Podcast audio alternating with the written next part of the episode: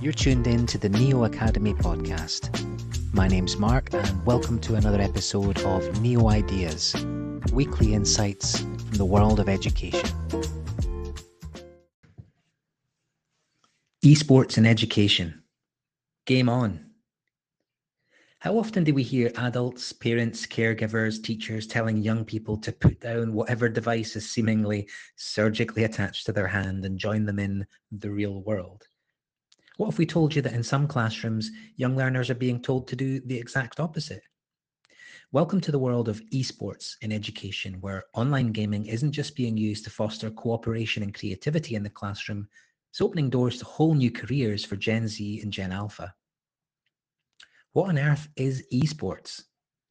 If you hadn't heard of esports yet and you weren't already reading this article, we bet you would soon. Esports, this is short for electronic sports, is competitive video gaming, where participants play games online in front of live and virtual audiences, often for money.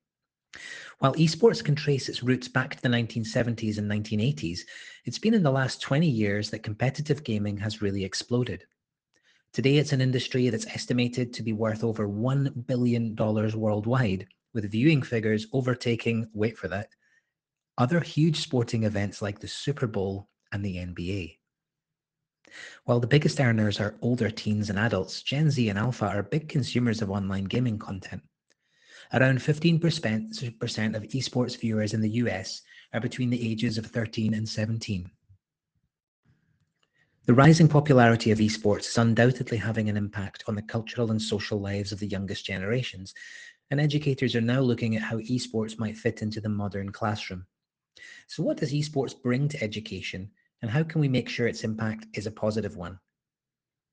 Esports and education are they the perfect partners?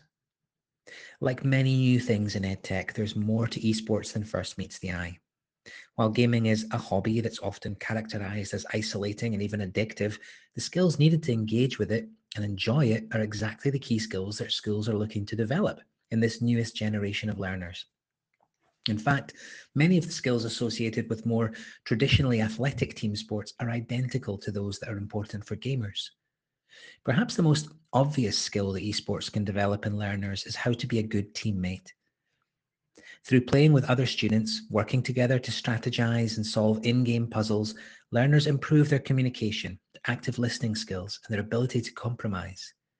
Moreover, esports can help foster problem solving, strategic thinking, and creativity in young learners.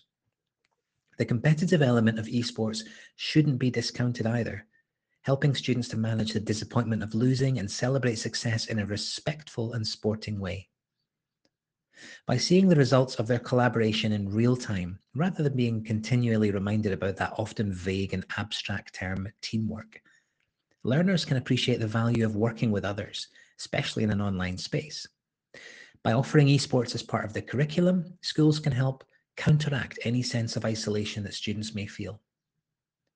Esports can give young people who might otherwise struggle to feel involved in the school community a way to feel part of something esports can be their thing when the school band or the football team might never have been. So, what does esports in the classroom look like in practice? In one school in California, the esports curriculum is already successfully up and running. Anaheim Elementary School District is home to the Nurturing Positive Gamers program. It's a nine week curriculum for 9 to 12 year olds that uses gaming to encourage positive social emotional development. It's been created to plug an important gap in digital education, as the district's Director of Technology, Corey Robertson, explained in a recent interview.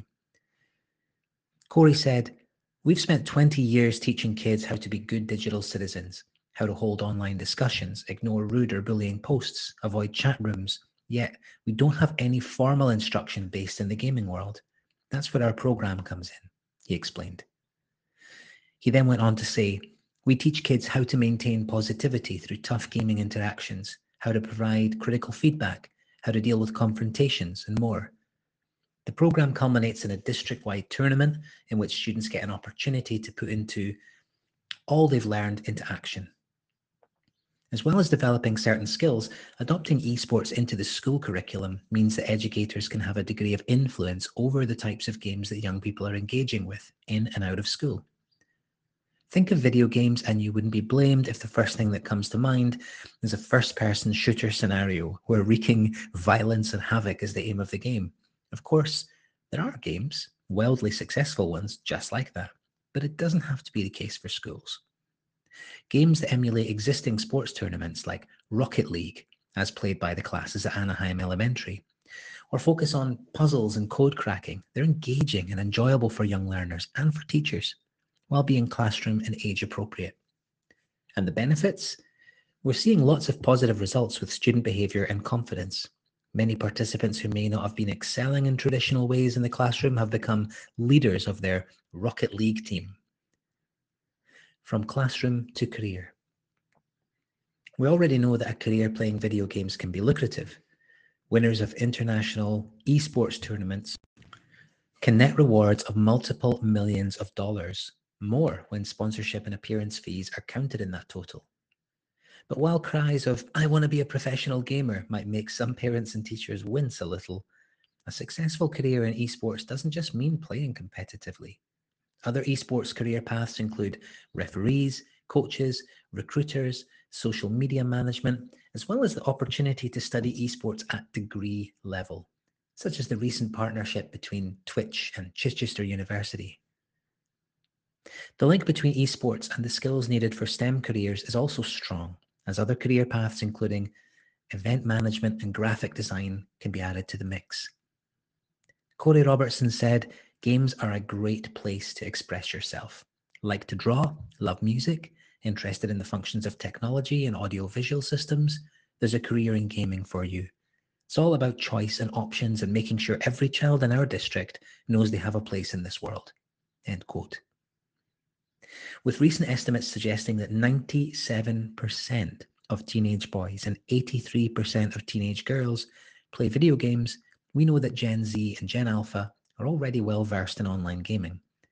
Instead of fighting against their passion for esports, educators should harness students' interest and help ensure this pastime remains a positive one. It may just turn into their future career. Game on.